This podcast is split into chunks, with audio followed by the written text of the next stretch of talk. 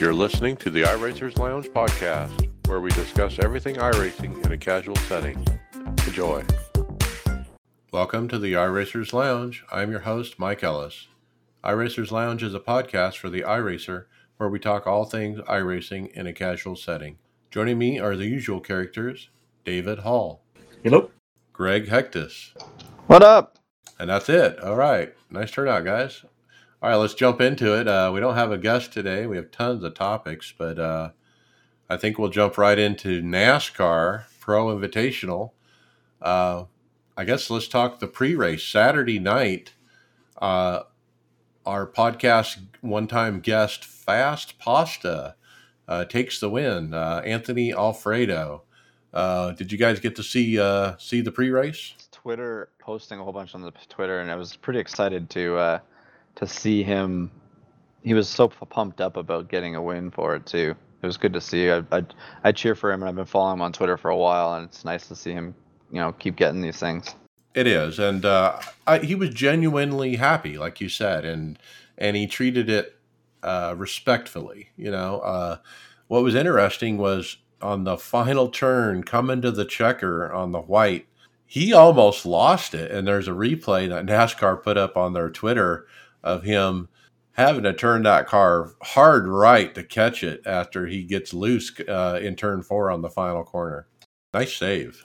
But, yeah, I watched a part of that race, and I thought it was pretty good. Other news that came out that day on Saturday was Jim Utter from motorsports.com reported first that the eNASCAR series would conclude with the finale at a track known as North Wilkesboro. And we did get that confirmed during the Sunday race when Mike Joy announced it on the Fox broadcast.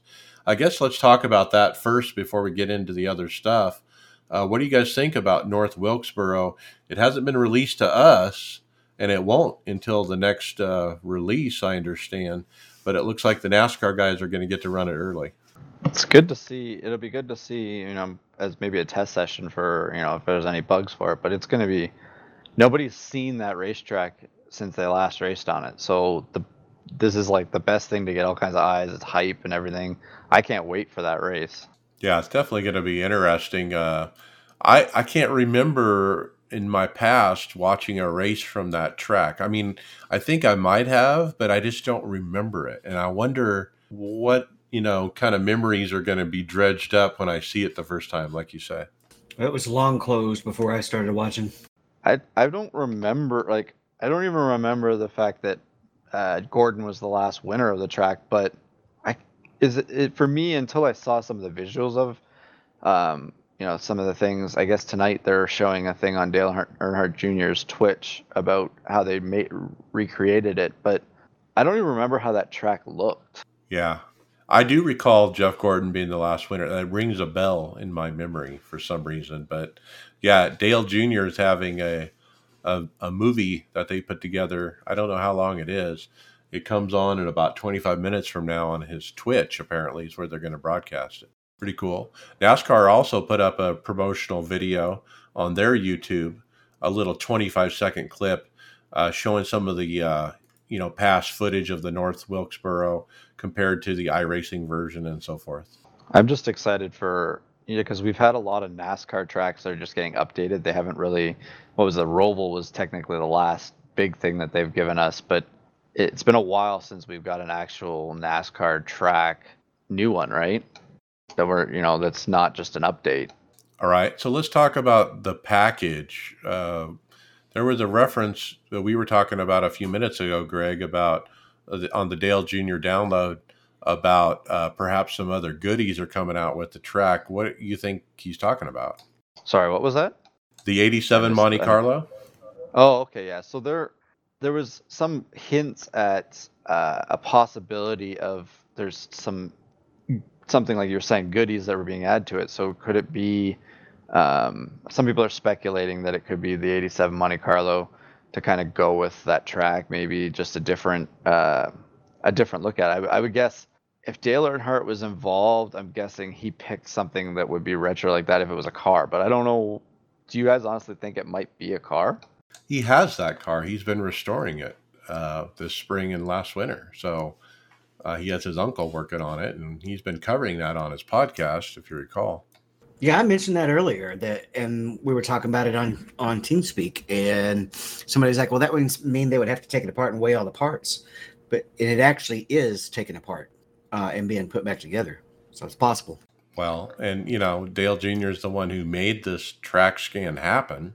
It wouldn't have happened without his, you know, facilitation, so to speak. And I wouldn't be surprised if, you know, he told iRacing, hey, you can scan this car, too, as part of it. Now, the other question I have, in 87, if it's an 87 Monte Carlo, would it have been a Ford? It would have been a Ford and a Pontiac then, right? Or the other two that battled with them? Maybe. I don't remember. I can't remember all the manufacturers that were in on 87. Maybe even Dodge. That was the year I was. That was the year. So. Well, it might end up being something like the street stock or the national car that just comes from one brand. Maybe they'll do it where you can have multiple different front ends or something. I don't know, but that'll be interesting to have a new car too, if that's if what's going to happen. All right, let's back up to the race. One of the big highlights, lowlights, maybe you want to call it, is William Byron dumping Landon Cassill for the lead. What did you guys think of that move? Man, from Landon's point of view, I saw his in-car camera. It looked like he got dumped from his point of view. See, the racing that week at Dover, even on our side, I felt like this could have happened a lot of times. I mean, William could have backed up the corner and done it, but who's to say if he backed off, maybe he might have gotten run over. I don't know. It's William. There's no consequences of what they're doing, so that's probably why they're doing these types of things too, right? Yeah, and we'll get into that a little bit later and about the consequences. Yeah, I don't want to be contrary, but I look at that and it looks like he came down. So. Well, he did block and low, but William already has his fender in there before they even get to the corner. So yeah. So like if David and I would recognize that on our spotter lights and everything like that would show that somebody's inside. You know, if you're going to cut down in the corner, maybe you're free game, I guess. Well, at that point, there's nothing Will can do. He's already there. He probably doesn't even have time to react when the guy does come down. Yeah, Landon, probably, you're right. He probably should have realized, you know, he's on the inside. I can't turn into the corner here. I'm going to have to go up through the middle. And obviously, he would have maybe lost one or two positions instead of being spun out. So sometimes the consequences of what you do don't really add up sometimes. And then they did a radioactive, which was pretty good, I thought. Fox Sports put together a radioactive, you know, about the driver chat and stuff. And it's interesting, the drivers are still talking to each other and stuff. I thought that would kind of be shut down after what happened with Kyle Larson, that everyone would be afraid to talk, but they're not. They're still kind of talking to each other. And yeah, Denny wasn't too happy with somebody.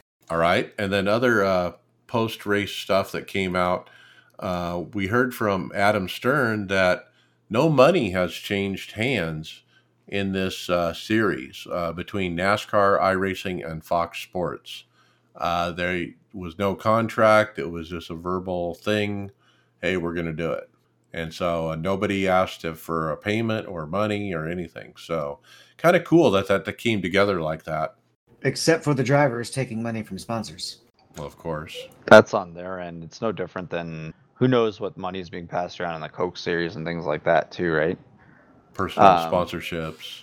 But I see, you know, there may not have been money that transferred, but how many subscriptions has iRacing got since? Like this, even if it cost them a little bit to do this, they've made money back.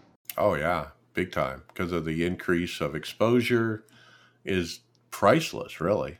And NASCAR was in the forefront NASCAR and iRacing were being covered on national radio show or national sports coverage because it was the only thing that really could happen at the time.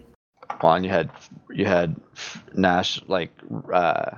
legitimate reporters reporting every day on iRacing. Like what? You never saw that happening, did you? Right. And then the stats came out for the week, 903,000 viewers.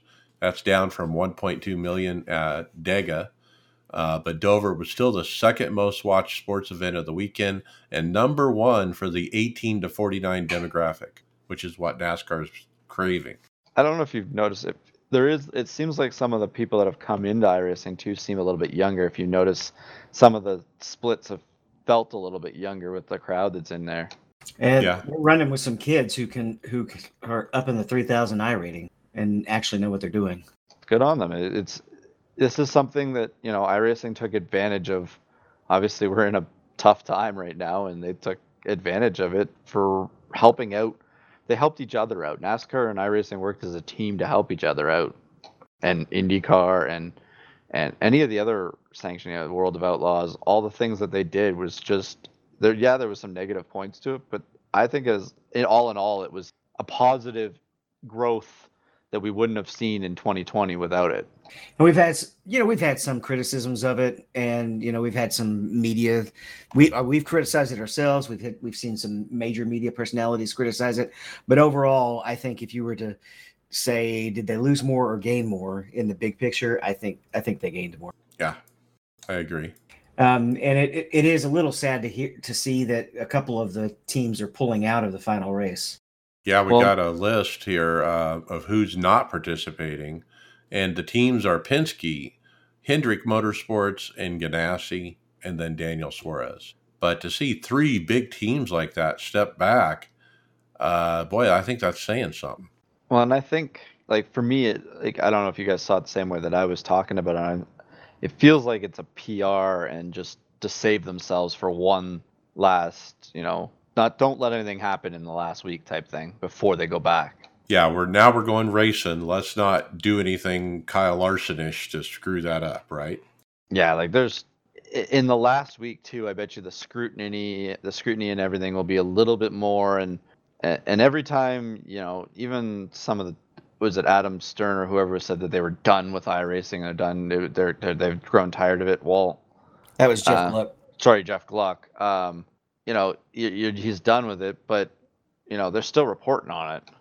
So you got to take it for what it is, right? Like, you got to be careful. And I can see Hendrick Motorsports, they got some young drivers and they're trying to keep them going. And maybe, who knows, we could be speculating that it's that, but it could be maybe they have obligations the week before. Maybe they're getting, you know, they got training or something to do to get ready for the race. Yeah. One more weekend before they go back to the grind too, you know, with their family. I can't wait. I mean, that's going to be tough on them for this season, but and it's going to be interesting to see twice-a-week races. The no practice, you know, right into the race. Yeah, it's going to be great. The other thing is I wanted to say that I've been very critical of the officiating of this series. I think Dover, the officiating was better than I've seen in some of the other races as far as when cautions were thrown and not thrown. It seemed to appear they were throwing cautions when they need to. It wasn't like cue the circus music like we've seen in some of the other. So thank you, iRacing, for changing that up. That's a hard track. It basically has walls on both sides of the track surface. There is no runoff area besides the end of pit road and the starting of pit road, right? Right. So when something happens, it's a mess, right? Yeah, but a couple of weeks ago, they were not throwing it when there was a car sideways stopped in the middle of the track. That completely stopped. Yeah, they were. It was pretty bad. You're right. It's a growing pain thing. Like, they're learned lessons. Like, obviously, who knows? This has been a good thing that they've done, but it's something they've learned and probably got data and things that they're figuring out. Maybe it's something that they were just trying. Who knows? Yeah. So let's switch gears to IndyCar, and this one kind of left a bad taste in my mouth, especially at the end. I mean, I thought it was a good race up until that point. And man, Lando Norris is the real deal. I mean, I thought he was going to get his ass handed to him here at the Oval, but he showed that he put in the hours throughout the week getting ready. And he was on point, guys. He was fast. He was competitive. He was leading near the end. He was the car to beat until he got taken out. But before we get into Lando more, let's talk Ferrucci and what he pulled off at the end of that race. So as they come around for the final lap, chaos ensued. You know, people trying to get to the lead. And it ended up at the final straight. Ferrucci and one other guy, I forget his name, and Ferrucci, the other guy is going to win the race, okay? Ferrucci's in second. They're kind of side by side. And as they approach the line, I think Ferrucci gets this idea that he was going to wreck the leader and turn into him as a joke or whatever. As SQ. Right at SQ. Yeah, right at the, you know, start-finish line. But he mistimes it, and he turns into him before they even get to the finish line, puts them both into the wall, and somebody else wins the race. What a freaking joke. Well, it's, you know, there was accidents twice within, you know, two spots, right? Like, it didn't look good the way that they had it coming to it. And then once again, someone else capitalized and take the win. McLaughlin capitalized and takes the win. And Santino, I mean, Ferrucci Santino, you could see his in-car or his, you know, Twitch feed or whatever. And he was joking about it. He was like, man, I was trying to, it was fun. It was for the fans. I'm trying to wreck the leader at the line. You know, he was like making like, he did it on purpose. And then later, there's a Twitter from somebody where he did a post-race interview where he was all very apologetic and, oh, I'm sorry, I probably shouldn't have done that and that kind of thing. Well, isn't the worst, like, we honestly now know that the fear factor is a huge thing in motorsports. You're never going to see someone do that in an Indy car at that speed, right? Unless you're in the sim. Like, so with having no fear, it's easy just to, you know, think, just do it. But, you know, it just looks so bad. And there's this whole week came off the rocker here in this whole IndyCar race. It seemed to boil over. And then because someone else was in this race, it boiled over into another race that we'll talk about soon. But it just didn't look good. So let's talk Lando. I mean, before Ferrucci incident at the end, Lando was leading after some other incidents, and he got caught up in a previous lap with Simon Pagenaud, and Simon ended up wrecked. And it was a racing incident. It wasn't really Lando wrecked Simon or anything like that, but on Simon's Twitch feed, he's indicated while he was on pit road, where is Lando kind of thing. I'm going to go find Lando. And sure enough, he went back on track. He was going really, really slow out of 3 and 4. I think it was turn 4 near the pit entrance, probably about less than half speed. And as the leaders came around, he kind of maneuvered himself to be right in front of Lando. And Lando couldn't miss him, and Lando Norris plowed right into him and ruined his race. Yeah, any regular iRacer does that. It's a vacation automatic.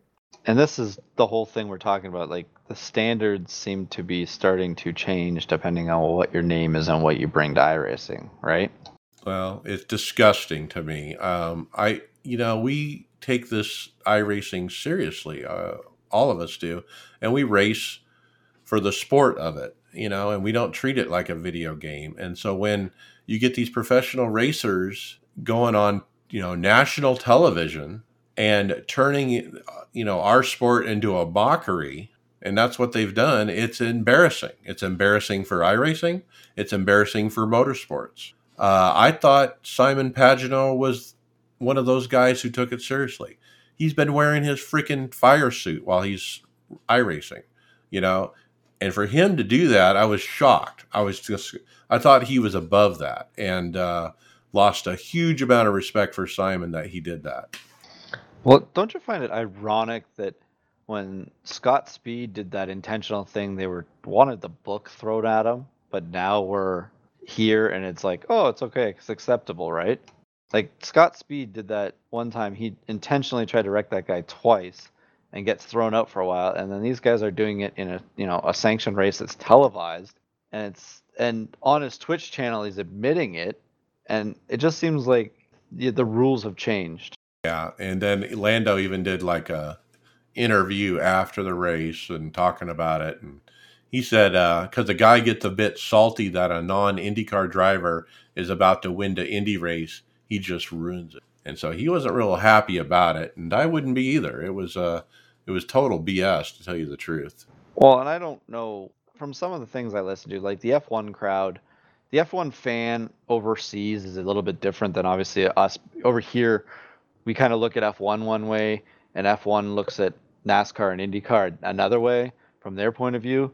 And this right here doesn't help that view of it, right? Like the overseas, they see oval or the NASCAR is just guys running around, in circles, and IndyCar isn't as popular, so they don't, it's like a wannabe F1 racing thing. And then the F1 guy, and we think sometimes the F1, can be snooty or things like that.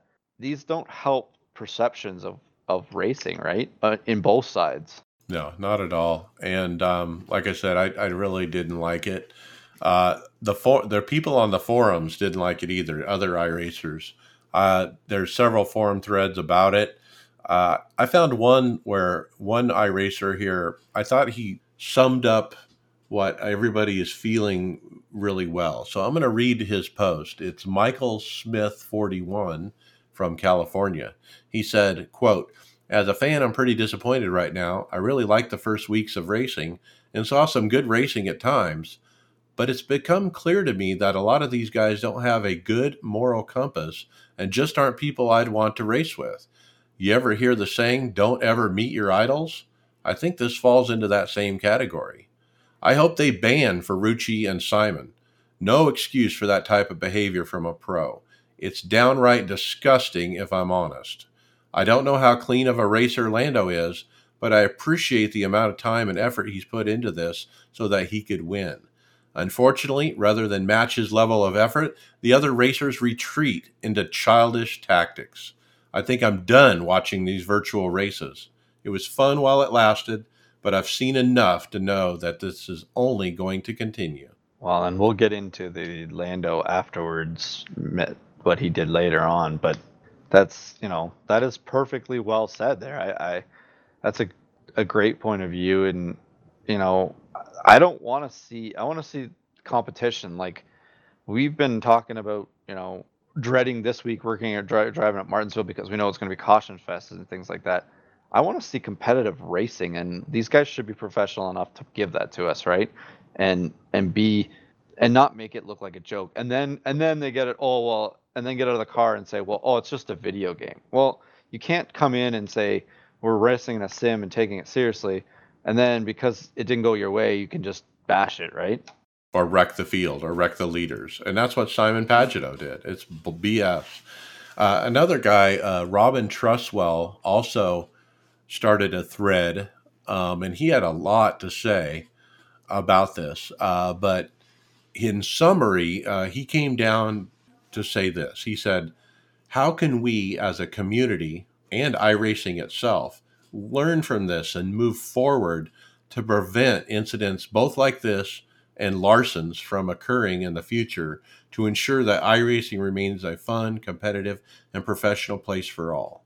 And I believe the answer to this is, like I said last week, iRacing should have, from the beginning, parked Bubba Wallace, parked Larson, obviously they did, and parked everybody else who was doing retaliation and doing stuff against the sporting code and stuff like we saw in this IndyCar race. Simon and Ferrucci need to be banned.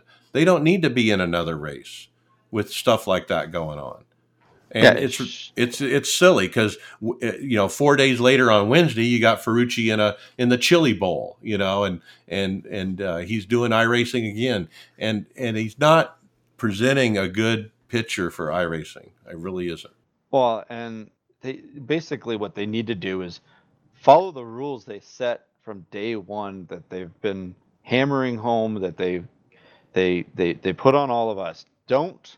And then the thing that'll get ahead, that'll make more sense to them is when their sponsor goes, why are you not in this race?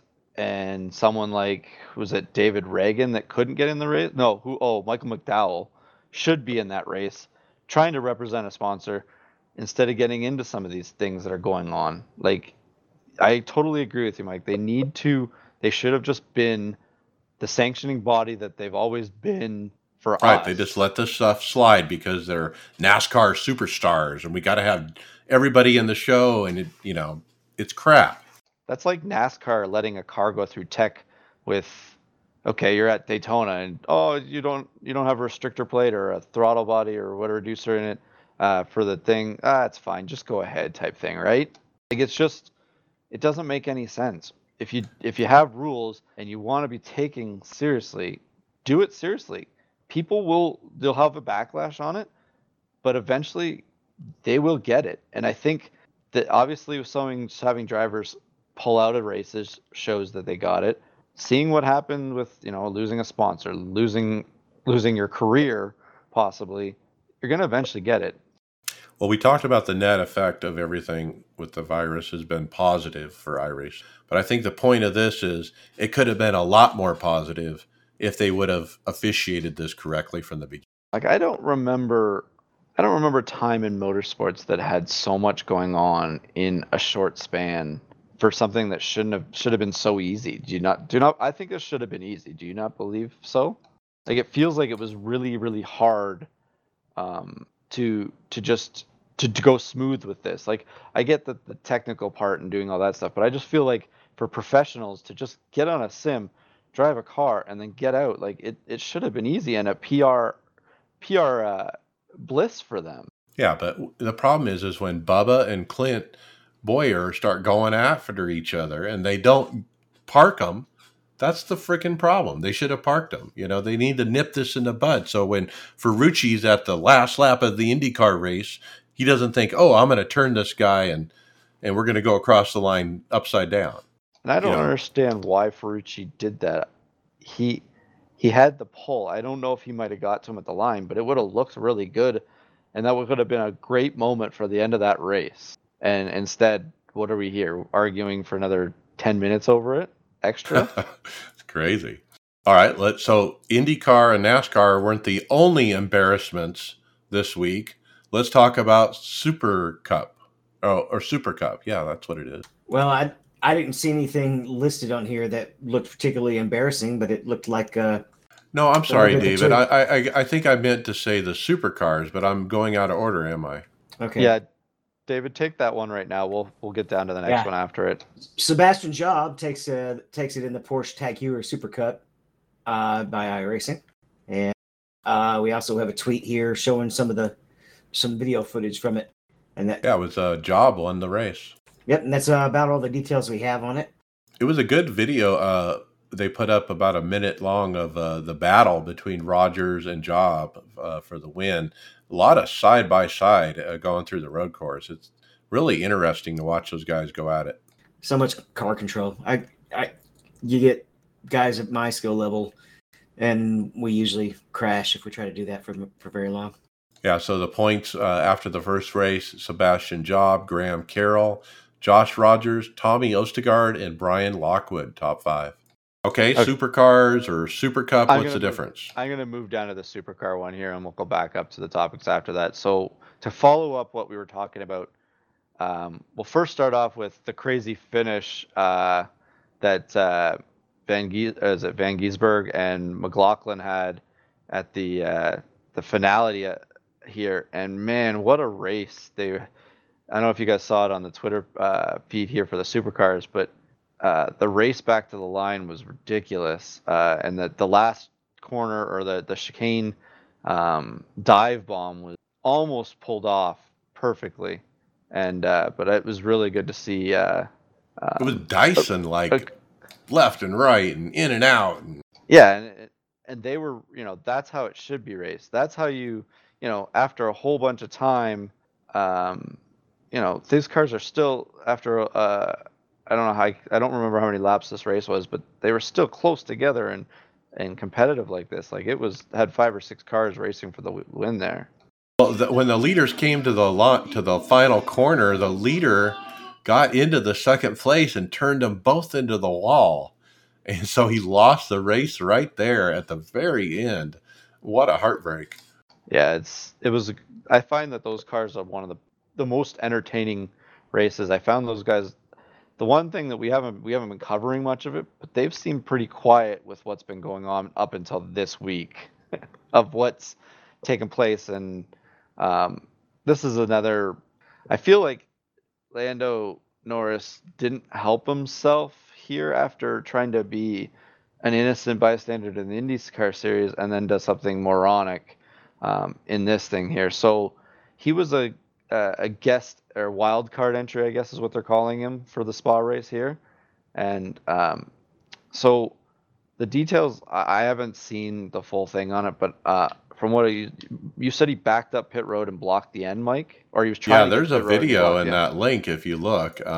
There's a big wreck, and it's right near the entrance to pit road, and so he is just past the entrance of pit road, so he decides to kind of go backwards on the track to get into the entrance of pit road so he can get a fast repair, I presume. And so he has to back up maybe 10 or 15 feet. It's not enough to get a black flag, but when he does, there's another car trying to do the same thing. He runs into that car, and then they end up blocking the pit lane entrance completely. He's like sideways, stuck between the two walls, and another car is coming into the pit lane and barrels into him, and it's just a huge disaster.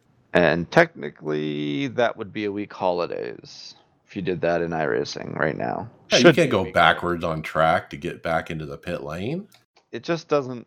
I don't know. I get exactly how people are feeling now. They oversaturated the amount of races and everything that was televised, and now people are tired of it. And now, when iRacing is going to be talked about, say, like, the one thing I'm worried about is what this kind of effect does as, what do we have, 4 races for the Coke series that is supposed to be televised in the fall?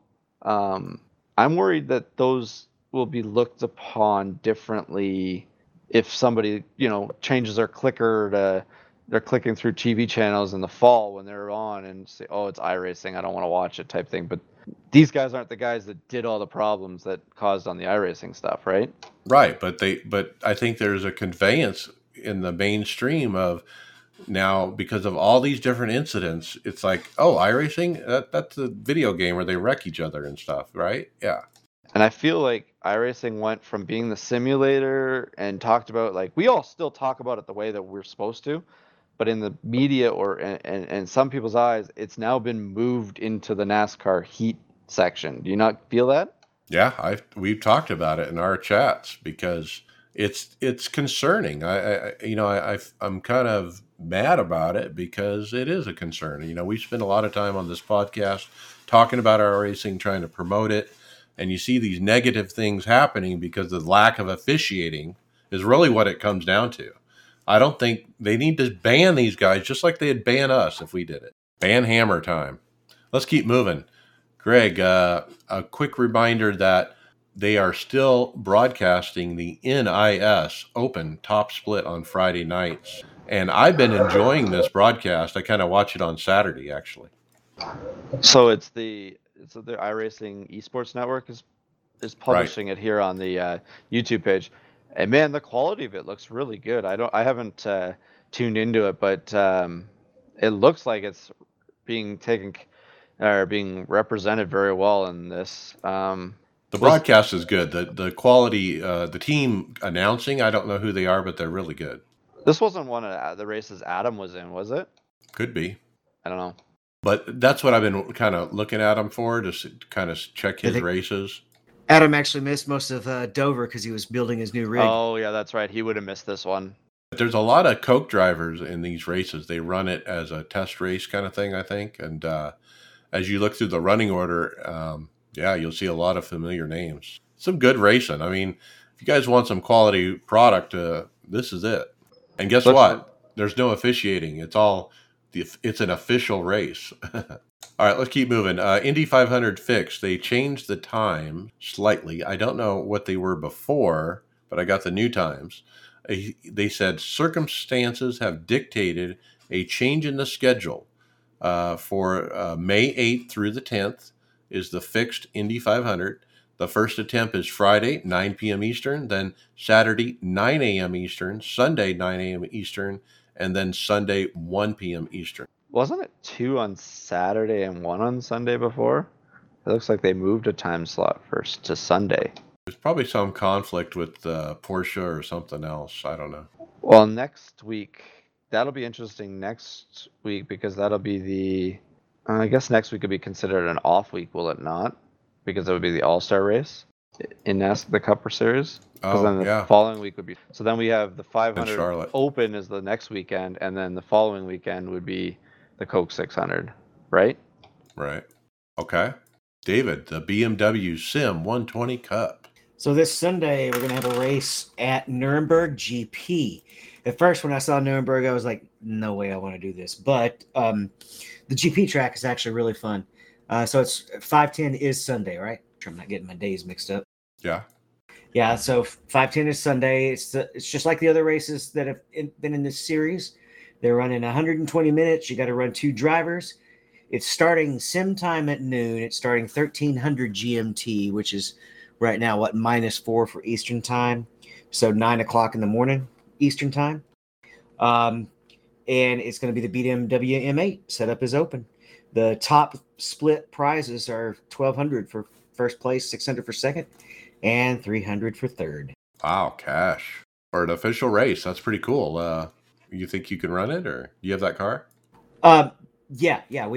I've run one with a friend, Jack Delmage, once, I think, and me and Richie from Elite Rest ran one of the other ones. I think it was Daytona. It'll be the same time as the Sunday morning NIS, so it'll depend. Well, but this is. It'll depend, I guess, on if I get a decent finish at Martinsville or not Friday night. Right, if you can get a top 5 or something, yeah. Okay. All right, Greg, boxers or briefs? Oh, my God. So when you're not the fastest car on the track, so you have to resort to some mind games to keep the competition behind you. The iRacers.com Twitter page posted an image with a stern sentence saying, which one of you was responsible for this? But it's a picture of, I'm guessing they're trying to be Matty D when he first showed the day he was, first time he wanted to race in his boxers. It's the whole pit crew in just their boxers doing it. And with red hearts on them. Man, it's creepy because the skin with the suit kind of looks like leathery because of it. It just, I was thinking Hannibal Lecter. They're wearing a flesh suit. Oh yeah, that's a really good freaking analogy on it. Oh. But yeah, their legs look kind of thick, right? Clarice. It's funny that they're getting ready to service the IndyCar too. But yeah, I can appreciate it. Someone definitely took the time and created something really well. So whoever did do it, I don't know if somebody actually said who did it, but it just put a whole discussion of some of the different things that people have put for suits in it, or for pit crew outfits, and it's good to see. Now, Ray Alfala replied on Twitter saying it was definitely Casey Tucker who... I can neither confirm or deny, says Casey. And Jarl Tien. That's an admission right there, isn't it? And then Jarl Tien, another Coke driver, he said, working from home pit crew, maybe? Well, wouldn't you have to have a business, like your top half would, like a business suit? Normally people put business suit, and then underneath it's like boxers while they're sitting at a table, right? Under the desk, right? They're thinking about safety, though, still, because they're wearing the helmets, but they forgot the mask. Face mask, right? So how about the pace car, race car? So that's a Ford Mustang race car, but somebody has painted it just like the iRacing paint pace car. So it's got the same pace paint as the pace car. That's a tongue twister. And it kind of, you have to do a double take, because when you first look at it, you think you're looking at a picture of the pace car. I kind of like both these topics, because both of them are really interesting thinking of what they're trying to do there when they paint something, right? Like, so you're running on the track and you come upon this car in front of you. Do you all of a sudden say, "Oh," you hesitate and hey, am I supposed to be behind it or wait? Well, probably not, because when you're in a road course, there's never cautions anywhere, so your brain's not ready to trigger for that. Even when the yellow flashes, you don't slow down. The best tweet. I've seen this scheme lead many, many races. Very good. Especially at Martinsville. This car has caused more DQs than anyone. The other thing I was going to say if you really want to know if it was the real pace car or not, just run up on it and hit it in the back bumper. You'll know right away. See if you can go ghost through it, right? Well, that'd be a great excuse if you actually intentionally wreck them. Just say, I thought it was the pace car. I thought I could drive through it. Well, it's not even the same car, though, right? Like, if they have a different look to them, right? I was going to say that I can't even picture what the pace car looks like right now, but I don't think I'm sure it has David, a wing. David, you've had a lot of time behind. It's a Mustang without a wing, didn't you? Yeah. You should know what it looks like. No, because I was always like 8th or 9th. I was too far back. Well, and it was screaming around at, what, 110 around in the pace lab, right? It was going faster than some of the drivers in some of those A-Open splits. They'll never fix that. Supposedly they will. They've said it's on their radar in a thread. I started a forum thread, in fact. I guess we're being a little organic here. I was going to hit this later, but the pace car is too fast. Too fast. Has it's anyone gone down a... Oh, never mind. That's part of more tweets. Never mind. It's like what, 5 mile an hour too fast? It's 10 miles an hour too fast. It's going 45 miles an hour, and the crew chief handout that's given out at Martinsville says 35. Somebody actually made a post as well, and they linked it that thread in my thread that somebody in the admin said they're looking at it. It's not necessarily a priority. And then somebody else replied, "Well, it's been 8 years." It's going too fast. You cannot pit from P15 and get all four tires. It nobody should be a priority. Nobody can get lined up. Nobody can wave arounds. Can't get back to the field in time. It's got to be slowed down. I don't know how much coding goes into that, but it's broken. It's been like that forever. Here's what they need to do. They need to take Pocono's pace car speed and Martinsville and switch them. And there we go. No, Pocono's pace car speed is like 80. No, but I'm saying the percentage one of what it's doing for the track. Yeah, I don't know why they have it so fast, but it's because Bristol's not even that bad. Or yeah. Dover's not that fast. No, it's not. It's none of the A car tracks except for Martinsville does it become an issue. It's just it's too fast for the size of the track and the speed of the pit lane. You should need to do what NASCAR does. What speed do they run the pace car at? Like I said before, the pace car speed on the crew chief handout is 35. Well, there you go. So it's broke. And if the Pro Invitational race was racing at Martinsville, I bet you $100 it'd be fixed. Well, and you should be able to make a pit stop with tires and not go a lap down. That. There shouldn't be any problems with that. So what did I tell the team before we ran? I said, if you're 12th or farther back, do not take four tires under any circumstances because you will lose a lap. And that's why. Yep, I've just been I was just taking two or just pulling into fixed damage and clearing everything. And by the time I landed in my pit, the pace car was 9 seconds behind on relative. Yeah. Forget about damage. It's impossible. Let's keep moving. Not if you don't take tires. If you skip tires and fuel, you can get a little bit. You can get about 15 seconds, or about 11 to 15 seconds per stop. Teammate Tom will get 5 minutes worth done on it in Martinsville, I bet you. All right. So we had snail racer Annie Hall. Annie was I forget her last. Annie. Oh, you're gonna get Larry mad at me. Watch it. It's Annie. Annie. She got a podium the other day in one of her videos. That was interesting. She's getting real kind of aggressive out there, going for. It's interesting to see her progress. Yeah, and especially she's getting really familiar with that car, that Skippy, which I can't stand because I watch her go into those turns, and if I take a turn like that in a sports car, I'm going around. It's wild how they can sling that car around. They're actually going to start running GT3s, I think, next season. But we have, about once a month they put on a community race, and it's basically a lot of people who watch the videos and hang out on their Discord and visit with them. And we're running at Spa with the MX-5 TCR and GT4. And it's going to be broadcasted this time around on GSRC, which those guys also do a lot of the Majors Leagues broadcast. And I don't remember the exact race time. I think it's 2:00 my time, but I didn't write that down. And this YouTube link will actually go to that live broadcast. It's already scheduled. It's live, and there you go. I'm running the TCR. I don't own the GT4, and the MX-5 is about as bad as the Skippy as far as it doesn't drive like the cars I'm used to. excited to see Annie get her first win. I know it's on the way by the way she's racing out there. So keep knocking on the door. You're getting close.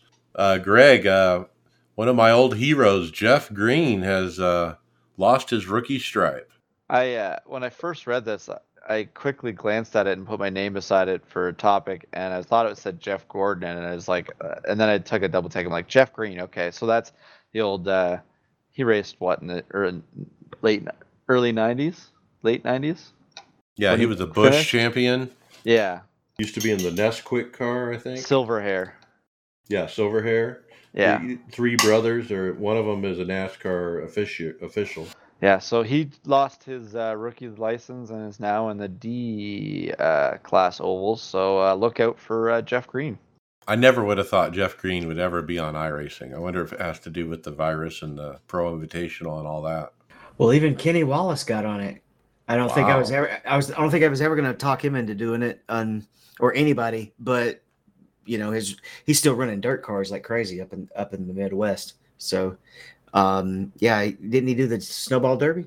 Cool. On Wednesday, I think he was involved in it. All right, let's talk about the new Martinsville. We got some updates, including lights, and yeah, we got to run in under the dark. We have new sponsors, safer barriers, and yes, night lights, but not a fixed pace car. I had to add that too. That wasn't actually originally on the script, but I put it in there. We got a few Instagram shots. And it is really cool seeing the lights up there, and it's the lights that they actually installed at the track because I've been there at the night races in real life. And somebody had said something at some point about the curb is being changed too, and I don't know if it was actually the physics of the curbs or just the color of the curb. But Tony said something was changed there. Something changed. Yeah, I didn't know what it was either. I think they were a yellow curb last year, but they went up to. This red and white reflective colors stripe, mm-hmm. But it looks like it's raised a bit more. And since they just added it, somebody put in a request, hey, can we run at night? And Tyler said, well, how about we start in the sunset and it'll go into night? And that's what's happening for NIS. So they changed the time of the server or the sim time, so it would be a night race when it was scheduled as a day race. Now, first of all, I want to ask, do you guys have a problem with that, that late change? What about the people that were practicing their sets during the daytime? Does it screw them? Only a little. It just means tighter. Okay, you're not going to completely, I don't know, maybe I'm wrong, but I'm not good at sets, but I ran David, the eight opens, and it David, was loose. Huh? Here's a good question. Mike, did it affect you that it changed with your practice time? There, it's like 90% of the NIS crowd then won't be affected. Oh, no kidding. Yeah, there you go. I liked it. I thought it was cool at night. It was definitely a little faster. It was definitely a little faster and tighter. But other than that, it wasn't that different, and it visually looked cool. Sorry, Mike, I didn't mean to throw you under the bus. No, that's okay. I did walk into that without any practice and got a top five. Yeah, I know, which is like you've been doing that week after week. Yep. All right, let's talk Season 2, patch number 8. Holy cow. They did a release like they've been doing almost weekly now. Should we say this is the last one now? Last patch before the build? Because you ain't going to see any more after this. Well, notice the NASCAR racing is stopping as well. And that probably is why we're going to stop seeing builds, because they're not changing these tracks because they're going to race out of next week.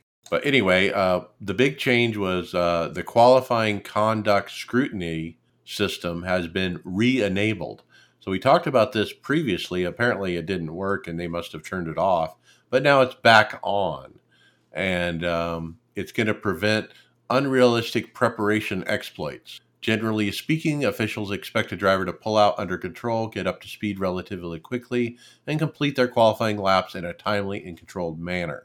This must be implemented because of the Porsche. Heat. Yeah, but I'm thinking it's done on Martinsville here. The heat, having heat in your tires can really affect your qualifying lap because you only get 2 laps and it's really hard to get heat into them. Well, I remember reading somewhere that they're implementing it only at certain top level series. I think it was C and above, if I remember somewhere I said, I thought he posted on the C truck that they were doing it there. And I think they were doing it on the Porsche series as well.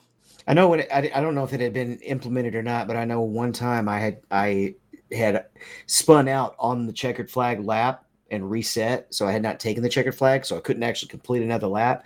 So I just tried to see if I could get it to give me a warning, and I wasn't able to. I haven't seen a warning yet. I don't usually fool around. I haven't seen anybody complaining about a warning either. Usually you'd have a forum post or something about it. Right. I haven't seen squat. Okay. We got a nice video from Landon Cassill. We were going to cover this last week, but we ran out of time this is him talking about how he learned the Nürburgring for, it was a 12 hours or is it a 24 hour race? Was it 12 or 24? 24? Okay. So 24 is 24. Okay, so he posted a very detailed breakdown of how he learned, with VRS and stuff, learning how to drive the Nürburgring, which, it's a tough track, and I really like the way he showed how this was all done and stuff.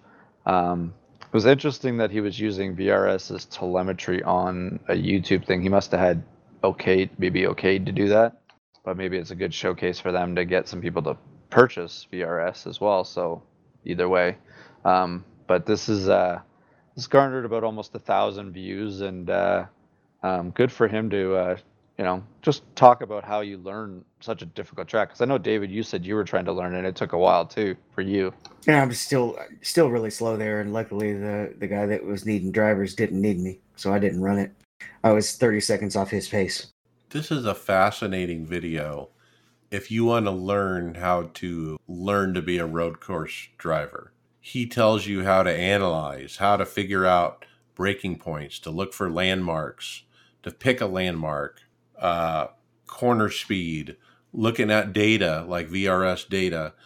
If you're new or if you want to learn how to run, this is very valuable, because if you don't know how to practice or don't know how to, you just go out and run the course, you're not doing it right. You got to do it like he's doing it, where you really analyze what you're doing. You look at your corners, you try to determine how to make them better. And that's how you get better. And I'm really bad at this.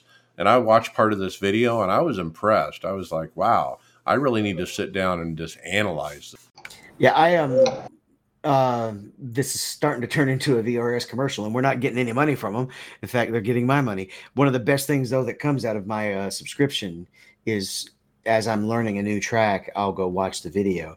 And those coaches will tell you about each corner a good mark to use, and you can see the throttle trace. They can tell you if this is a good place to get hard on the throttle. Like, we're at Sonoma this week, and I've never run the IMSA cars there before, so one of the really important details to learn about Sonoma that I didn't really know about, going through the back stretch section with all those soft curves, is to not come all the way off the throttle, because when you do, the car gets too far forward and it loses its handling.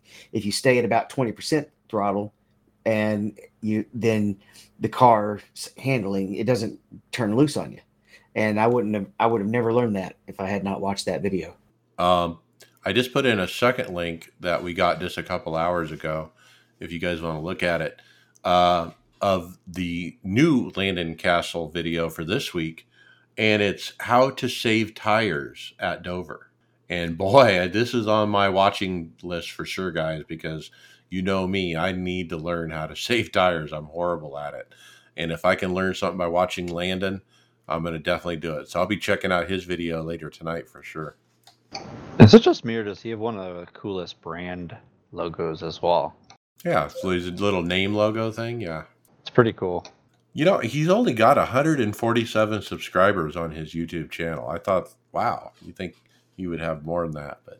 Okay. Well, speaking of Dover, we talked about this last week, and we got a tweet from winner Nick Ottinger where he received his miniature version of the Monster Mile Trophy. Well, and the funny thing is here, Nick tweeted this, but he has it right next to his SimSeat, and then SimSeats retweeted it, asking, I think, if if he would let Miles sit in the seat at all. And Nick said it only for a second, and then I had to get back in. My thought is, Nick, you need to take a better picture. It's a pretty crappy picture.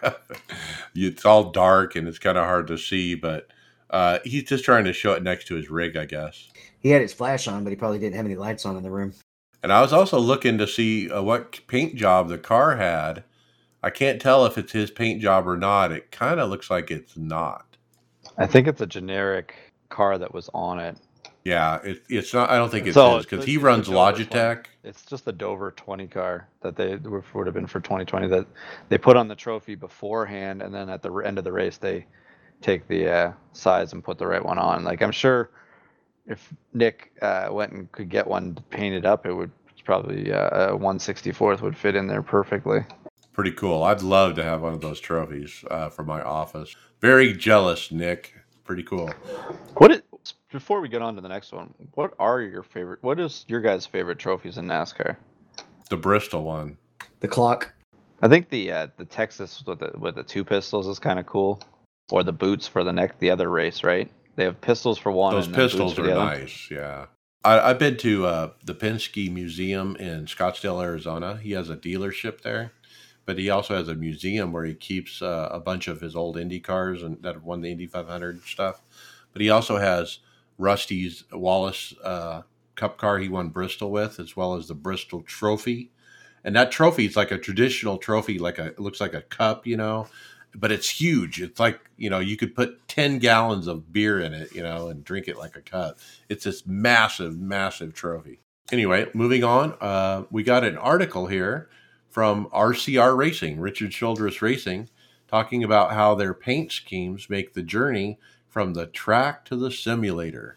And it's an article they put up on their website about John Dragonetti, who is a painter in iRacing. I've seen or heard of his name before, but he is an iRacer who does painting, and he actually does all the paint jobs for the RCR guys.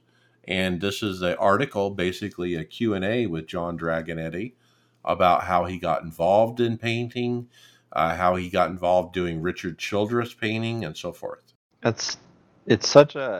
There's different aspects that this is all brought out, and this is just another aspect, because each week these guys got to get, have their cars with the sponsors and represented properly. And these guys in behind the scenes that are doing it are the true ones that are, getting it done, right? Like we have, this week has been a big week on our team for painting. Bobby Jonas, our painter, has been doing a lot of stuff.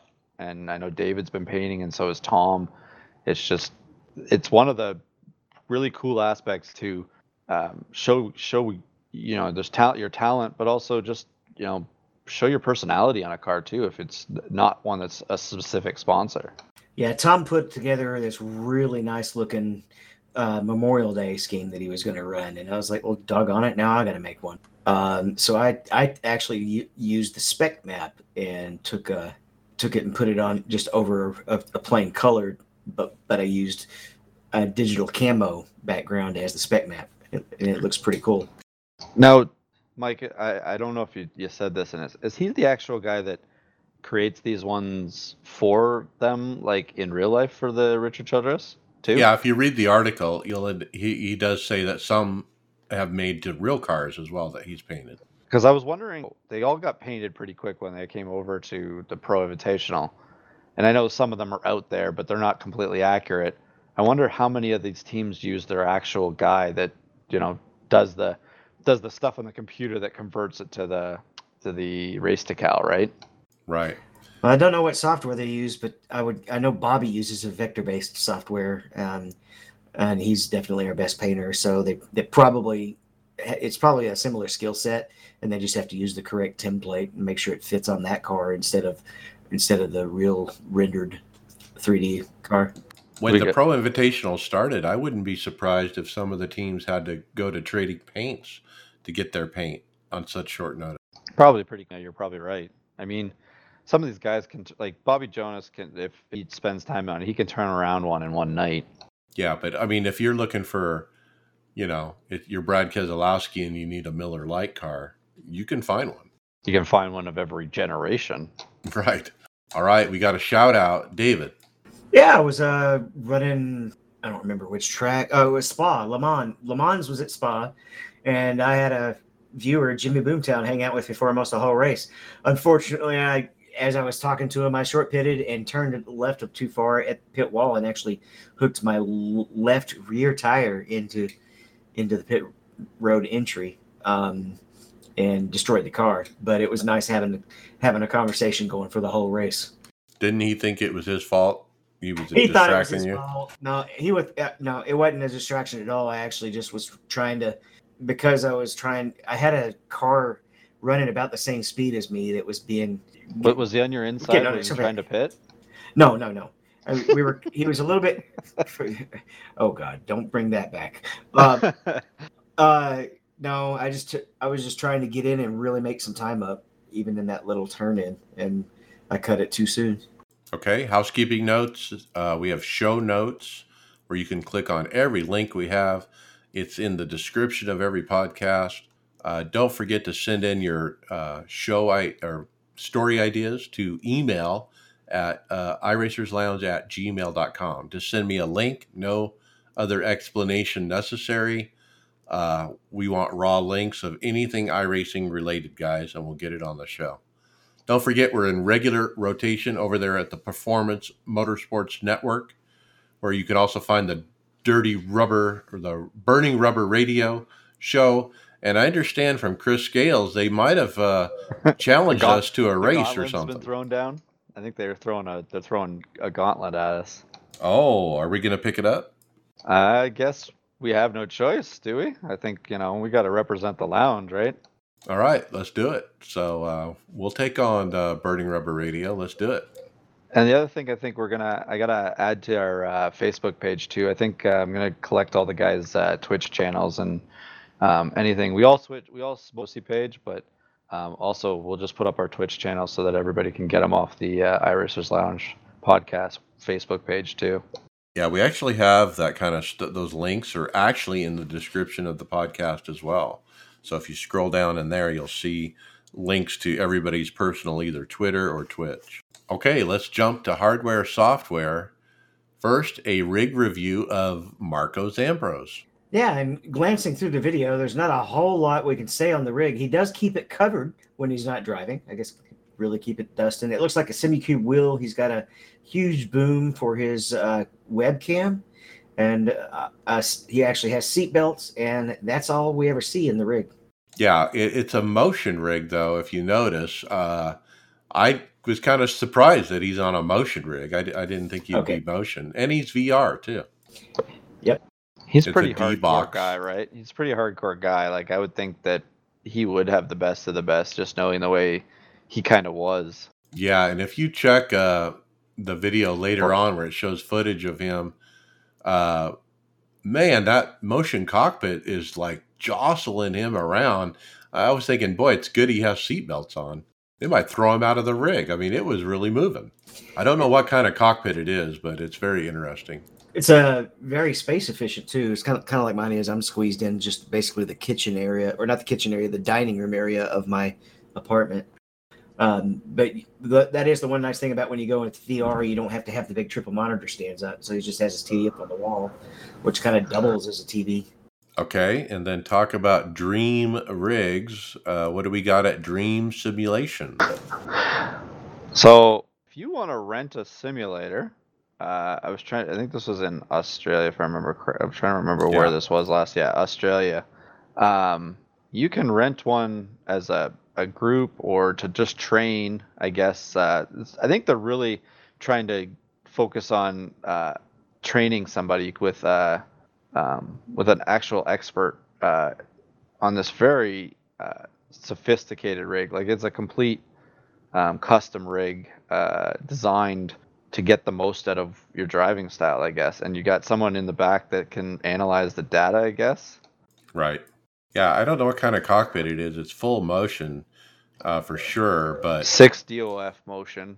What do they say here? It's triple monitor, six DOF motion system. It's got a triple monitor, three 32-inch LED curve monitors at 144 refresh rate. It's a SimuCube 2 direct drive system, so at 25 nanometers of max torque. It's got Heiskenveld sim pedals, and Jinx shifter. So he's got the best of the best. Supported titles that they work that you can test on is R Factor 1 and 2, iRacing, Automobilista, which is not, I think that's the new one that's came out, Assetto Corsa, Race Room, and then F1 2019. But they use software like Motec i2 Pro and Motec i2 STD with Z1 commercial software. So there's a lot of professional software for telemetry as well being used. Trying to pricing is $200 for 1 hour. Yeah, or ranging up to $1,500 for 4. And that, you know, and they got different people. I guess was it Thomas Randall is the person that the engineer. I guess they're going to use, or they have Lee Holdsworth, a professional racing driver, Lee Holdsworth. Yeah, so they got $1,500 for 4 hours. That's a lot of money, but I guess if you really want to get your experience, you know, it's half a price of buying a motion rig, isn't it? Yeah, it's crazy. And look at the gallery with the pictures of that beast. What a rig. I mean, it's a like you said, a really nice cockpit with all the best stuff, but it's on this motion platform that jacked up in the air and moves all around. It's crazy. It's basically trying to make you feel like you're the professional racer that they're focusing their time on, right? Like you're going to get in there. You're the one that's being focused on for that hour or 4 hour period, and that's your time. Okay, check that out. That's in Australia if you're there. Let's move on to Raptor Tech Computers. This is a company that came into iRacing Drivers World Facebook page and basically said, hey, we haven't heard much about iRacing before, but we've been contacted by some customers who need some computers, and we hooked them up. And so they did a little homework and found out this is a big opportunity. He's asking about some questions, trying to learn about iRacing. He said, are many of you moving over to VR? How many use triple monitors? Do you use wired or wireless? And some other budget questions and so forth. He said he plans on creating 5 systems specifically for iRacing, starting at $700 price range. And they do have a Facebook page called Raptor Tech Computers. Well, and this is the best thing. This is right now very handy to come into this because there's so many questions out there. Is what will this run iRacing? What do I need to run iRacing? Like having different budget builds for specifications, you know, can really help out these guys solve these questions, like some of these questions that are being asked by new people coming into iRacing. It basically sounds like that's the very question they're asking is we're going to test it out and see exactly what you do need to run iRacing. So on their page, the most recent post is the best gaming PC ever. And I click on it and it's $7,800. Holy cow. Well, did you see that video, the one I posted last night, of a guy just picking all the best parts off a shelf, and apparently the total of it was $8,800. Yeah, that's what this looks like. It's got the 2080 Ti. Yeah. So just another place to get your computers, guys, if you're looking to buy. All right, how about another rig review? This time, Mitchell DeJong. Well, we get to critique his review. He wasn't really talking about it. He was kind of posted on his Facebook page. He was thanking here, I'll read what he posted up. He goes, thanks Yamaha Tire and Bear Walker Board Shop for super cool board after earning pole position in the first iRacing Invitational round from Hell RX.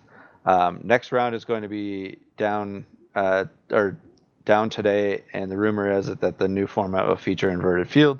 So it's an old post, but looking at his rig, he's got an 80/20 with triples. I'm guessing that's probably 32-inch monitors there. Yeah. And he's got a screen above. Is that 2 more monitors above each of the other ones? Yeah, I think so. That's what I thought that was cool. And then he has a flat screen off to the side just to, you know, have it. It looks like his actual computer CPU is sitting on its own stand off by the wall. But it looks like he's running direct drive. It's a just full P1X. Yeah, I think it's just P1. I don't think it's the P1X. The pedal assembly doesn't look right to be P1X. Well, it's like Heiskenveld pedals. Those are Heiskenveld pedals. Well, I'm talking about how it's mounted. Right. The P1X has a whole different setup for the. Basically, it's what's different on the P1X is the pedals. Man, I love that setup. Looks like a SimuCube wheel too. I really love that setup. He's got a really nice setup there, and no wires. It's really clean. The best thing about his whole thing here is the Red Bull helmets on the wall too. All his helmets set up. Right. It's a really clean look. I'm impressed. Okay, next we got the D-Box Generation 3. What we actually have is a rig review of it with our friend over at Sim Racing Garage. I didn't go watch the whole review because I'm not going. Well, I mean, that's a long his video. Videos. Well, no, his videos are great, and when you want to watch the whole video is if you're going to put it together, or you're buying it. Yeah. Yeah. Okay. So yeah, I'm not. He does great videos. I'm not buying it, so I skipped. And what's really nice, this is apparently something new you can do on YouTube. It has little segments with captions if you go along the timeline, and you can see the packaging. He talks about what he's covering each side. So I was able to skip right to where the final thoughts were and listen to those. And he had just about nothing but positive things to say, from the quality of the build to the fact that it is an improvement in performance over the D-Box 2 and other competitors. So if you're ready to spend the money, this may be a way to go. It is nice that YouTube has added that part to it. You're right, Mike or David. Yeah, that's cool. And he does great videos, and boy, if you want to learn about the product, this is a great video to watch. I don't think anybody else is really any more knowledgeable about race gear, hardware, engineering. Yeah, we should try to get this guy on the show. Might be a good interview. All right, let's take another look at something we've talked about before. This is that crazy head motion system, or called the Frex Head Motion System prototype, and we got another look on their Instagram of the actual product, but not in use. It's just sitting on the table, so you could see the helmet. He's got some actual helmets, and on each side of the helmet is like a connector or some kind of mechanism where you can hook a band to it, so to speak. And then he's got these orange bands or ropes or whatever you want to call them. He's also got the VR headset and whatnot that attaches to the helmet. And so it's kind of all the pieces to put the thing together. And then longtime listener Jason Bosey sent us on Twitter a video of the Frex Head Motion System prototype that they put together long ago, back in 2014. So apparently they've been working on this for quite some time, because Jason found us a video of a prototype, a different one. Now check out this video, guys. It doesn't have the rope on each side of the helmet. It's got literally a bracket that attaches to the helmet and is literally like moving his head left or right, forward, backwards. I mean, I thought the other prototype was crazy. This one's nuts. If this thing goes bad, it's taking your head and everything with it. I know. It's just like, oh my God.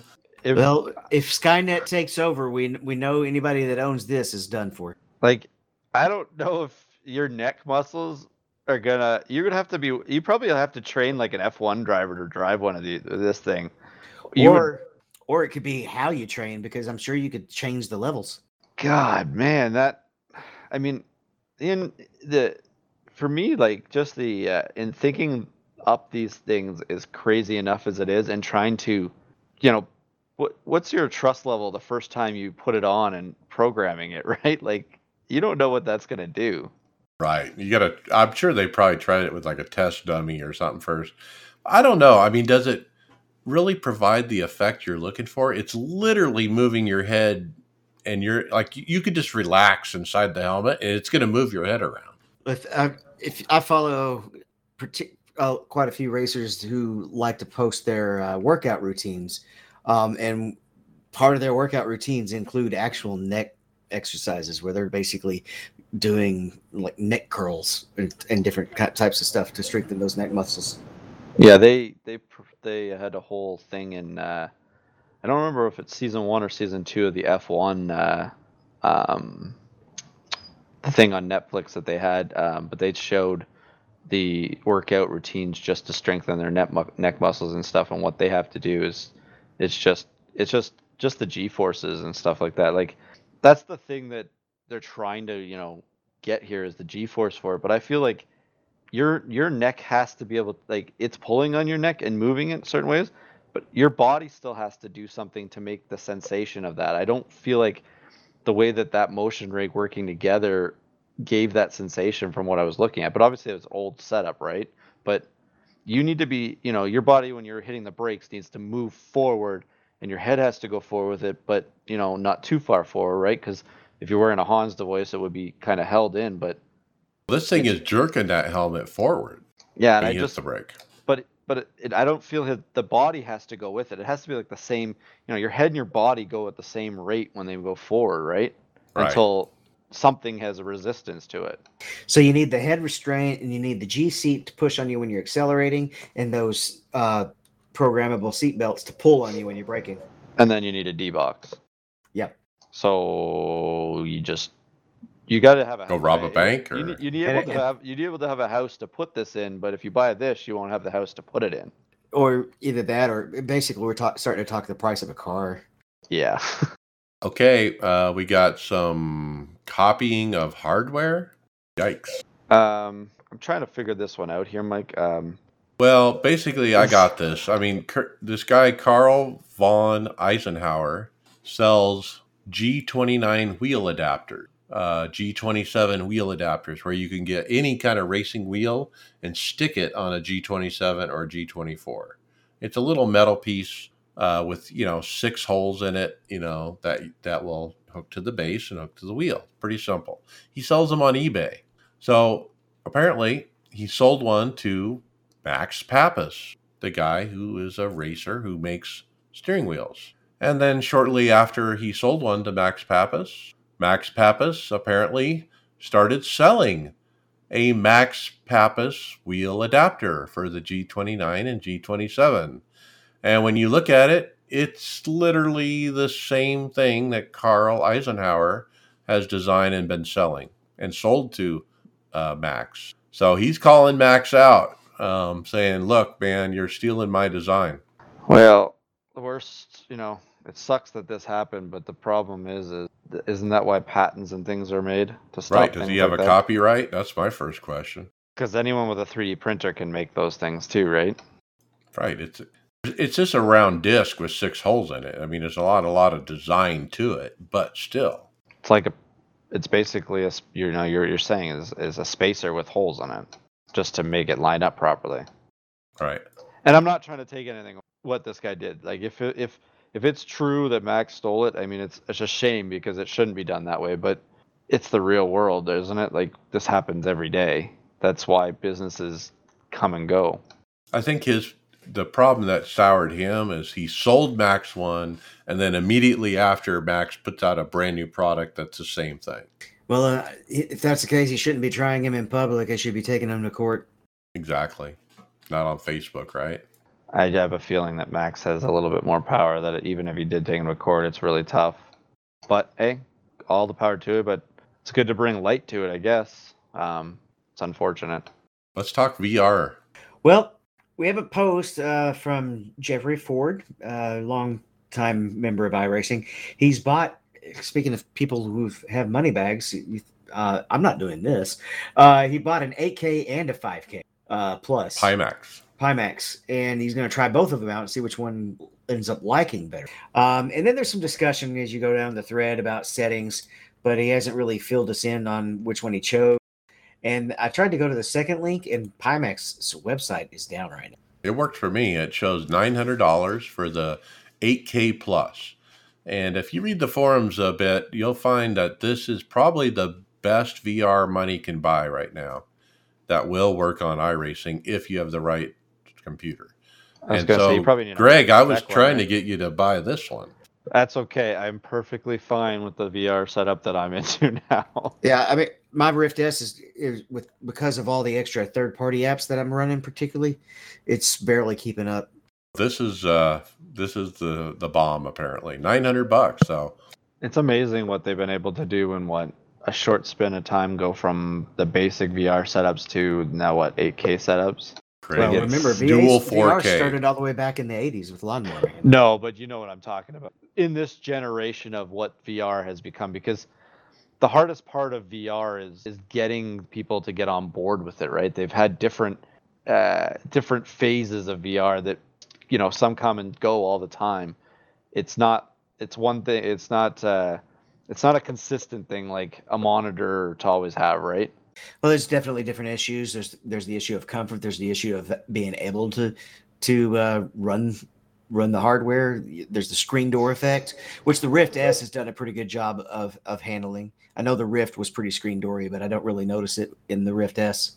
So it's $900 for the goggles, but if you want the Index controllers or the Steam VR base stations, that bundle is actually $1,400. Well. You're obviously probably going to be a couple grand into a computer system or more to run this. So right. You might as well throw another $1,500 at it to run this.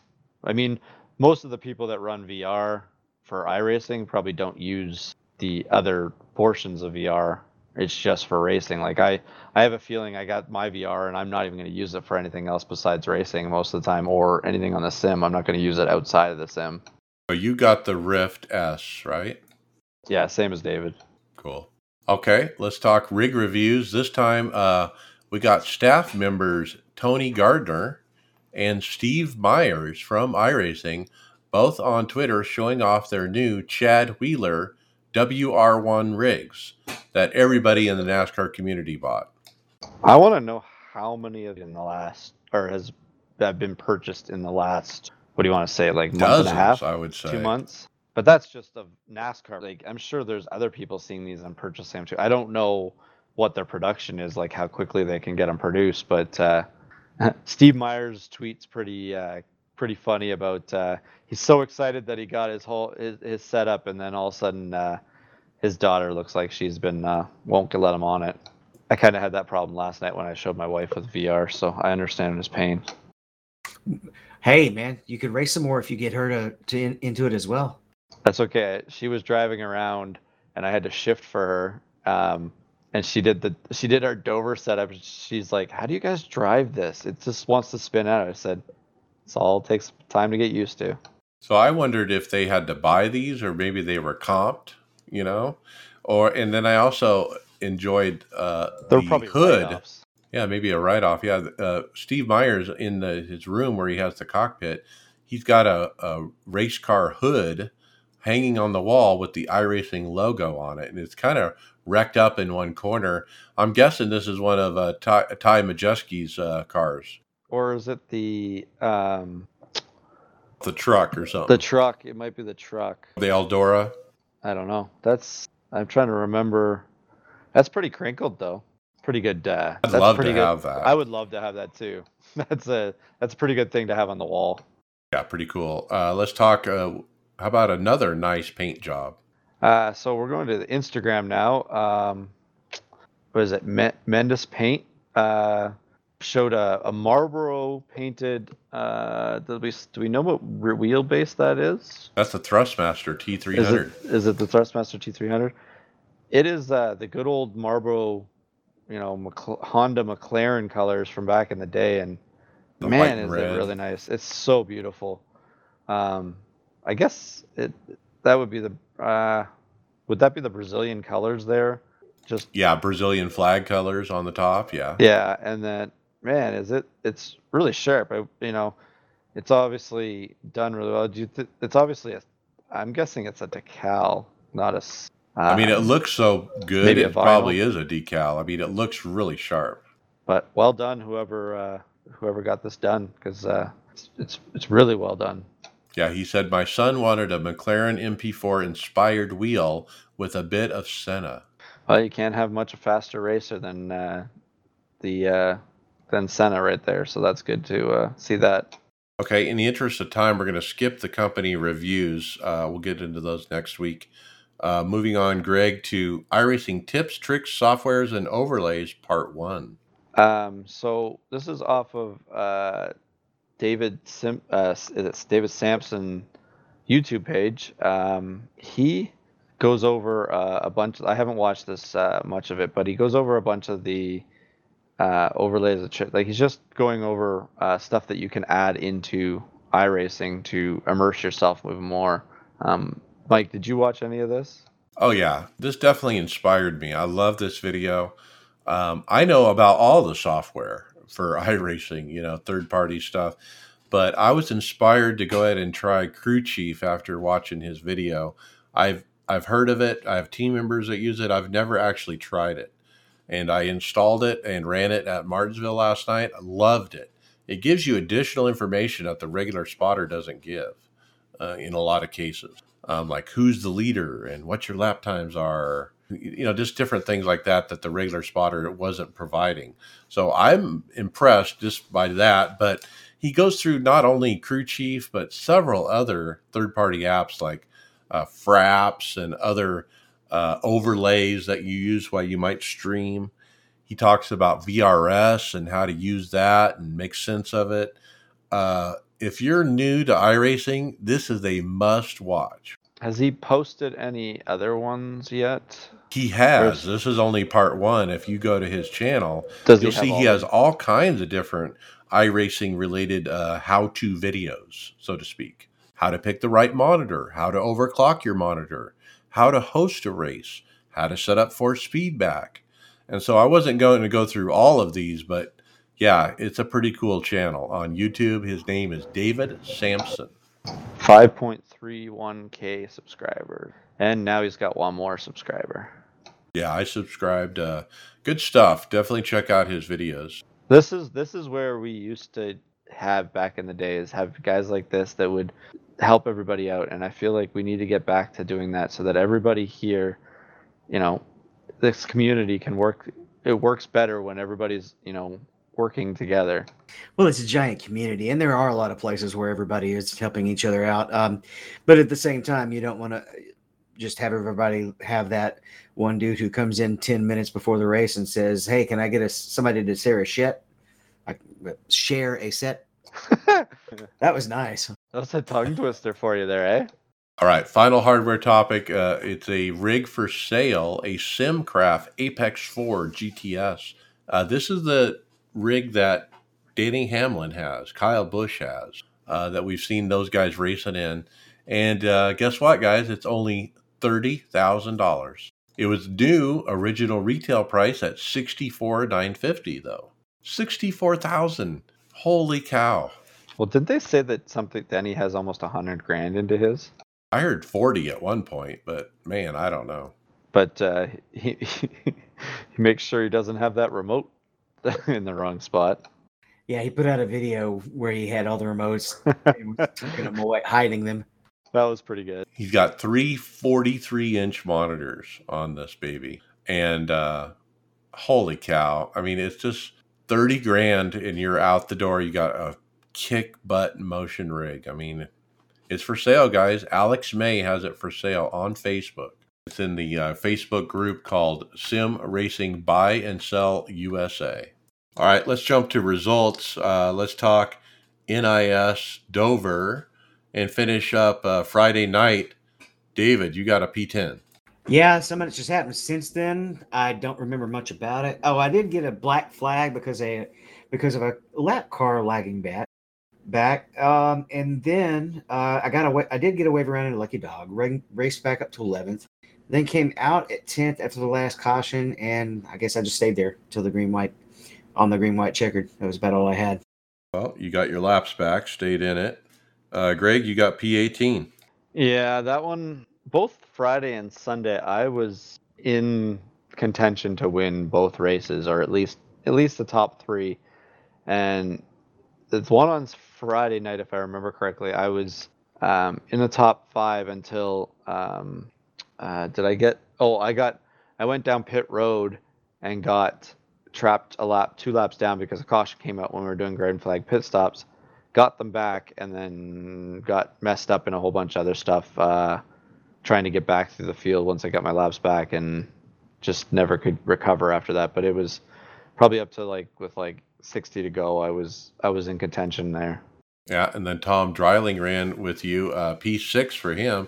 Said ran good most of the race, fell a lap down with early contact with Greg.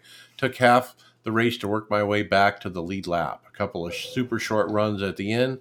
I couldn't do a restart to save my life. A good finish. Well, and that was funny too, because Tom got, I wanted to say he had 38 seconds or something like that of damage of running into me, and I never got an X or anything out of it. So I don't know if it was neck code or whatever, but we were stopping for a wreck. He went past me and he hit my right rear on his hit my left rear on his right front. Never did anything to me, and his car had damage, and he just had to recover from the whole race from that. And it just didn't make any sense, because even I had David Flowers as my spotter in that race, and he said that we didn't even touch, which is odd. Yep, good recovery for him. Tony Rochette, he got wrecked out. I got P11. I actually ran as high as third, but was involved in many incidents, eventually 20X. I had to do a drive-through and then speeding after all that under green. So I had the drive-through penalty. Then I sped during that penalty. And so I had to come in again and... Boy, what a drastically different race than Wednesday. I think Wednesday I had a good run, was running up front, but then with all the incidents in this race, I was, I got the black flag, and it was just a nightmare. But P11, still a good finish. Let's move on to Sunday Open. I ended up running because I didn't get my top five yet, and I was desperate for it, so I woke up early and got P4, baby. I was really happy with that. I ran top 10 all day. I had some speed on some later runs for a change. Near the end, I just had nothing for the top three. They were driving away from me. So I had fourth locked up, though. But, man, what a good run. I think that's three in a row top fives in the last 3 weeks. And so, man, I'm so happy to get a P4 out of that. I snuck away with the P13. I got punted early, got a couple of laps down, was able to get him back later. And I didn't know it at the time, but my mic had not been working. So no telling what I had spewed out during that wreck. Way later in the race, I'm trying to tell somebody that I'm trying to pit, and they can't hear me, and they're beside me because I had just gotten the lucky dog, and they didn't know that I needed to get down into the pits, and we had an incident there. That dinged the car up a little bit more, but then I was able to sneak away, I guess, with a P13 after all that drama. Okay. And you had a lucky day after that. Yeah. Tony Rochette, he said, same song, different dance, wrecked out. Tom Dreiling. He's pretty much quitting after all this. He's had a tough week, yeah. Tom Dreiling, he had a good one, P3. He said up and down race, started 27th, lost a lap under yellow due to checking on my gas pedal. He said it didn't feel right. Worked my way back onto the lead lap and top 10, hung in there most of the race, was able to work my way to third on the final 27-lap run. I'll take a top five after a bad week at Talladega. Then Greg, P12.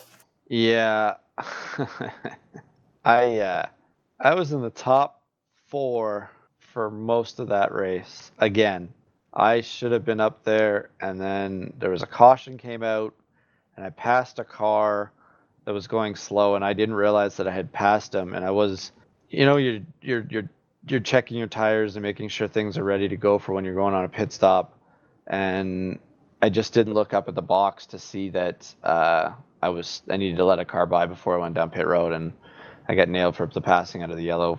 So that's a drive-through penalty. And then David told me at the last second, it's the first time I've had that in a while, and I totally forgot that if you don't uncheck the tear-offs, it gives it an extra 26 seconds. So I had that, and I didn't get it off in time before I got to my pit stall, and I was going 2 laps down, and the caution came out. And then right after that, I got loose underneath somebody, and someone trying to just avoid me ended up hitting the wall and coming down and wrecking me, and it just, I got wrecked out of it. Should have had a better finish than I did. Okay, and then Sunday fixed. Chris Scales wrecked out early, 7 minutes damage. He didn't finish. It was a tough one to swallow. I also got involved in the first caution. I had 2.5 minutes damage, and I was down about 100 RPMs. I soldiered on to try not to lose too much, but I was only able to get up to 16th. I've just had no luck in fixed. Every time it's... You just need to run A opens and leave fixed behind. Maybe. All right, let's talk this week. Wednesday Open, Martinsville, David, P14. Yeah, I started off at some point early in the race. Apparently my mic wasn't working again because I called out a guy towards the front of the pack. I was mid-pack. He spins his tires and his sideways, and everybody just comes piling in. And I actually got a passing under the yellow because I actually got shoved past somebody at the start-finish line in the wreck. And it took me a while to get that back, actually, but I did. I was running like P6, and I got hit from behind. The guy apologized, so I already forgot his name. And then a little bit later, I've been happy with the set, except I can't get on the gas with it. It rose the middle beautifully, but if you try to set up the run and beat somebody off the corner, it spins, and that's what happened. I self-spun when I was like 12, so I ended up 14th. Okay. I ran with Nick in my split, Nick Williams. Nick got DQ'd out. He not only got the black flag at 22 incidents, but he got to 27 and they parked him. And so he didn't get to finish. But I had a much better race. I ran P4. I got 10X pretty early in the race, like in the first 40, 50 laps. 2 of those 10X were actually my own doing when I spun the tires on a restart while running second, and it hooked left and then went right into the inside wall. Luckily, nobody hit me, and it wasn't too much damage. But after that, I stayed out of trouble and kept the car in one piece. Great run. There were 19 cautions in that race, man. Like almost half the race was under caution. P4, man, I'll take a P4. So happy with that. Hey, before we finish up here, Mike, I got some breaking news here that I just looked up. On the forums page, this is just take it for what I'm getting at. It looks like there's possibility of it. It is 87 car or 87 Monte Carlo has been kind of confirmed, but I don't have all the facts on it yet. But there is a post in the forums here by Simon Woodson saying, in the video, I've just posted this up on our thing too. This is the Dale Jr.'s thing that we were talking about, bringing back North Wilkesboro. It's like they were modeling the car as it would be to drive the track in 1996. But it also hinted at on his stream that they were asking Junior about the 87 car, and Junior responded saying, "You guys are asking me things I can't talk about right now." So I don't know. I don't know what that takes from it, but I'm gonna have to definitely watch this video and go from there with it. Man, I hope that's true. That'll be cool. All right, let's keep going with the results. After my P4, Tom Dreiling got wrecked out. Tony Rochette wrecked out. He said he got sick of the cautions, went to get a Martinsville hot dog. He had 29 cautions in his split. Ours was 24, and then he was like, "I got you beat." 29? Hold my beer. It's got to be 150 of the 200 laps. Close. Well, it's been from the first Monday A Open. It has been the worst racing since January. I mean, since last NIS season. It's just been horrible, bad. No patience. No car control. Everybody just died. Dive bombs. Just no concept of control. I mean, or racecraft. Everybody's just like, I've got to dive bomb you right now on lap 2. we this morning we or this afternoon we me and Tom were the only ones to make the race, and we made an over under on the cautions, and we set it at lap two on when the first caution would be. Both of our races lap two caution. Okay, Chris Scales, he got P23. No, he got 13th. I'm sorry, 23 cautions was his race. He was 3 laps down because of a guy that didn't go on a restart and screwed a bunch of them. And he could never get them back. It was a big mess for him. Thursday Open, David, you got P16. Yeah, this was top split, and I really had about a 12th to 14th place car anyway. A lot of really fast drivers in there. I was car 20, I think. I got punted near around 50 laps to go when I was just moving down in to get out of the outside line for after a restart. That put me 2 laps down because he knocked me right across the yellow cone at pit entry. Got him back, though, but I was at 16X at that point. And so I tiptoed. I really didn't even try to get near anybody. Okay, and then Tom Dreiling got P9. Wow, he said, I've never been so disappointed in a top 10. I screwed up Q, started 18th, led 76 laps, had the fastest lap, but a lapper crashed, cost 2 minutes of required. I fell down 2 laps with only 50 to go. On to the next one. Wow, that's leading some serious laps. Well done. All right, let's go into final thoughts. David Hall. Slow the damn pace car down. Should be an easy fix, you'd think. You really want to leave the podcast as that? Okay. How about we get more? Okay, here's the easiest fix to that, David. Everybody drive better so that car doesn't have to come out on the track. Is that a title idea? Slow the pace car down? Yes. Okay, Greg Hector's final thoughts. I'm excited for this. I've been playing around with VR here with my new Rift S, and I feel like I said to Adam when I was testing this afternoon working on a setup with him, I feel like it's a game changer for me. Like this is definitely I never thought it would feel like this to run in VR, and I feel such, I don't know if it's more confidence or just what it is, but it drives differently, and I can't wait to get out there and race with it. If comfort is not an issue with VR, you feel like you're in the car. It's just that simple. It's amazing. Like I was saying to, you know, I got out and looked around the car and just playing around with all the things. It's amazing how you can get the car set up to the way you're sitting in your own rig in VR and make it kind of like my button box is right where the buttons are on the car. I got my steering wheel basically right where my hands are is where I'm sitting in the car. So I feel like I'm actually in the seat. Like it just, and I adjusted my height a little bit higher so that I could see a little bit better on the hood, but it's just, yeah, it's definitely going to be something to get used to, but yep. I can't wait. I think I had to do that in the stock car as well. All the sports cars, it seems to be good, but the stock car sat a little too low. Be prepared to sweat. That's what the fan's for that I got here, and I might do that do-it-yourself fan setup that I posted in our messenger the one time where you can create wind. Yeah, and there's a company we've covered that does the wind machine thing. And David wanted to tell me that cars don't have wind, which I believe, but I don't care. Yeah, they're sealed. There's no air getting it. That's why they have to have those air coolers on their helmets, because they're sealed. If there's a lot of wind getting into that cabin, that car is not going as fast. Okay. Next, my final thoughts. Going back real racing here soon with NASCAR and IndyCar and everybody. And I think it's time. I'm glad it's coming. I'm glad that iRacing is going to be pulled back out of the spotlight a little bit. As we've discussed today, there's been some negative things that have gone along with the positive things. I think overall there's been a lot more positive, but kind of glad it's going to wind down.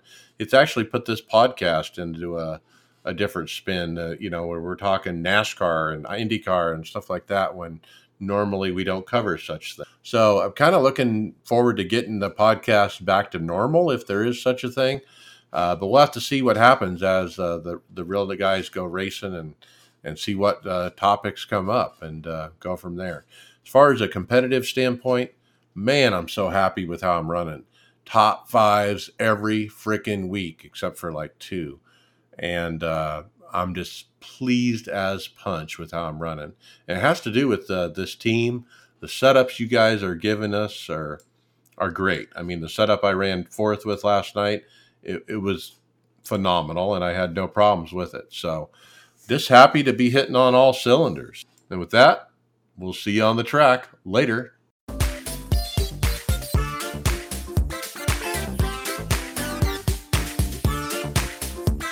Thank you for listening to the iRacers Lounge podcast. Make sure to go subscribe to us on iTunes, SoundCloud, or Google Play, Facebook, and Twitter. See you on the track.